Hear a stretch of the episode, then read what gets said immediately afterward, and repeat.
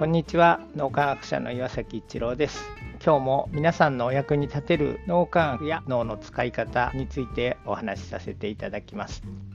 僕とクレアンが非常に仲のいい夫婦であるということを皆さん感じてくださっていると思います。そうやって皆さんがあの感じてくださるっていうのは本当にありがたいことだなと思います。僕とクレアがこういうパートナーシップを持てているというのは脳磨きを今まで続けてきたからだというふうに思っています。脳磨きをすることで世の中って大きな循環の中で自分は生かされてるっていう気持ちが少しずつ感じられるそしてそれが強くなってくる。応体験ということなんですがそうすることで何かあった時にお互いを助け合うっていう気持ちが強くなってきています。例えばクレアが大きな病気した時に僕が夫婦なので助け合うっていうだけではなくてできるだけこうクレアのために何かしてあげる。クレアが病気をして入院しなければならなくなった時クレアが一緒にいてほしいというのでパソコンを病室に持ち込んでそれでそこで僕は仕事をしていました。クレアの心が和んでくれたらなというふうに思いました。まあそんなことがあったりそれから僕のお袋が亡くなっていろいろ大変な時にクレアが僕に寄り添ってくれたりとかお互いに大変な時があるとその時に仲間のために尽くすというか少しでも相手が気持ちが安らぐ気持ちが前向きになったりとかそういう状態になるようにということをできるようになってきた。それは飲み焼きをして大いなる循環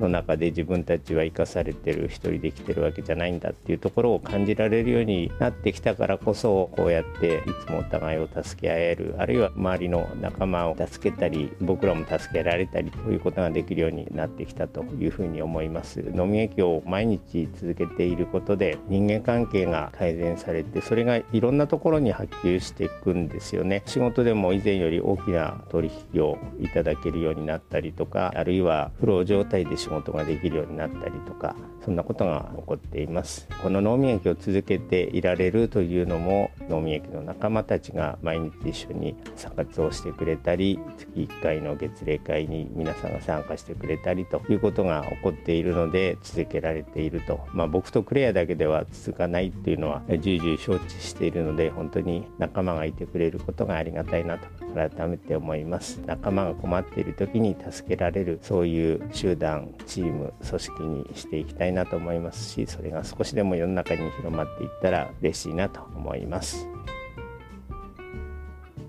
今日も何かのヒントになると嬉しく思います。ありがとうございました。この3分脳みやき気に入られた方はメルマガでも脳みやきのことを発信していますので脳みやきメルマガ検索してみてください。そちらからも脳みやきあるいは最新の脳科学のことを学んでいただくことができます。皆さんのお役に立てると嬉しく思います。今日も素晴らしい一日をお過ごしください。脳科学者の岩崎一郎でした。ありがとうございました。thank you